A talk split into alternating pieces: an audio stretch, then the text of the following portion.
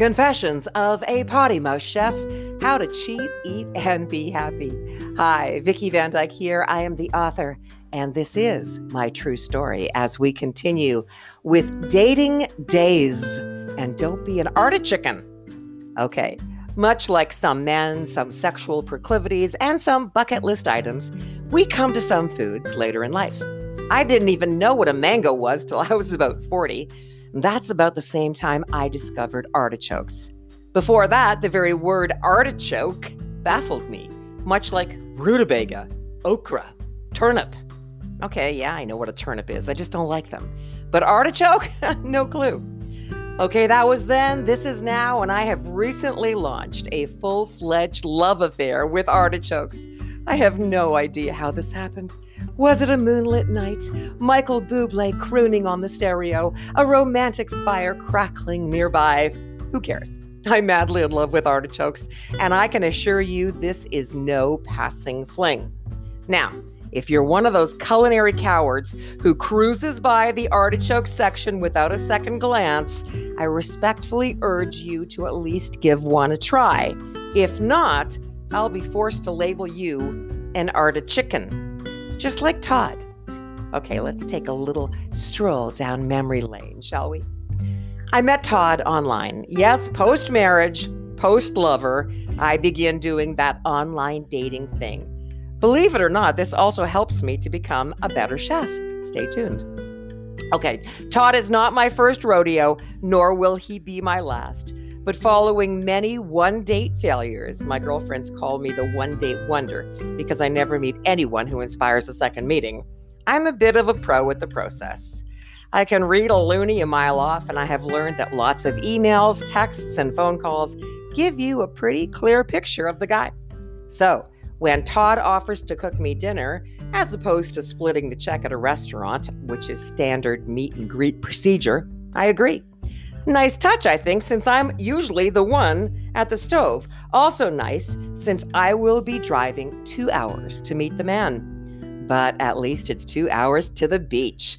Todd lives in the lakeside town of Southampton on Lake Huron, purported to have the second best, only to Maui, sunsets in the world.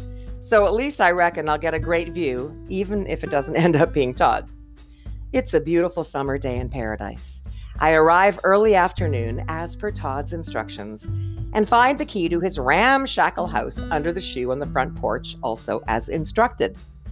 Todd's domicile is a work in progress, but it does boast a few nice features like a huge kitchen island, my favorite, and an open concept main floor, complete with double bed.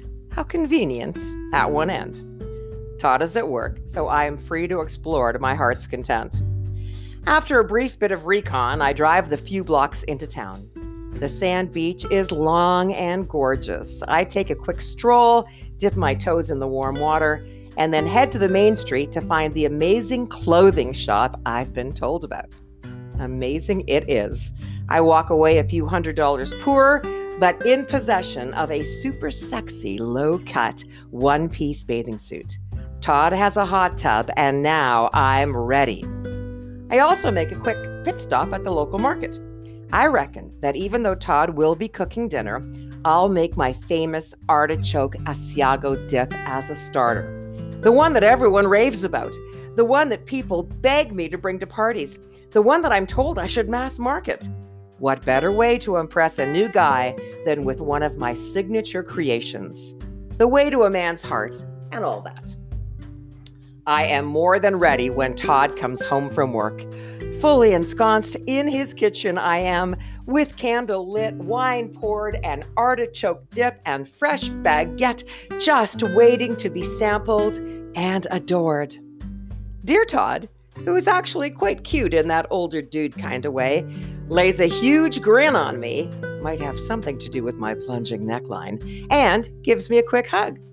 Then he takes one look at my dazzling dip and says, in the flattest tone imaginable, What is that? Now it's my turn to grin. That is my world famous Asiago artichoke dip. I thought I was cooking dinner, he whispers icily. Oh, I know, and of course you are, I continue to chirp merrily. I just thought we could have this artichoke dip as a starter. Todd glares at me like he has only just realized I have two heads. I don't eat artichokes. Not wow, Vicki, that looks smashing and so do you, but I'm not really an artichoke fan. Or go ahead, lie, you putz, and just say I'm allergic to artichokes and will die a horrible mouth frothing death before your very eyes if I so much as sniff one. Nope, he just plain doesn't eat them. No reason, doesn't wanna. Artichoke. Our date goes downhill from there. Todd ignores my creation completely, even the bread. He sets out to barbecue some chicken and instructs me to head to the beach solo. What? You're not coming with me to see the sunset? What the heck kind of date is this? No, Vicki, I am not. I have some cooking to do, and besides, I've seen that sunset a million times. You really should see it for the first time on your own. Well, thank you, Mr. Romance. All my visions of a hand in hand stroll to the water's edge, tummy sated after some yummy dip, second best sunset in the whole fucking world just waiting for us before a romantic dinner cooked just for me. All those visions go up in smoke. Not only is Todd an artichoke, he's a romantic dud. I eat his dried out barbecue chicken and overdressed salad. I drink lots of wine. Yes, we have a hot tub, and yes, I show off my new bathing suit. We do some kissing in that hot tub, and it isn't horrible, but it isn't life changing either. And then Todd tucks me into that convenient main floor bed. There will be no hanky panky with Todd. That's his rule. No first night hanky panky. He kisses me on the forehead and departs to his own boudoir, leaving me in the bed he has specifically arranged for first nighters. How chivalrous. I'm a little bleary eyed first thing in the morning, but not so much that I can't fully enjoy a new vision. Todd, strutting around the kitchen in a terry cloth robe pulled down to his waist and tied tightly around his rather substantial girth. This is not a look even Brad Pitt should attempt, so I'm not quite sure what Todd is thinking.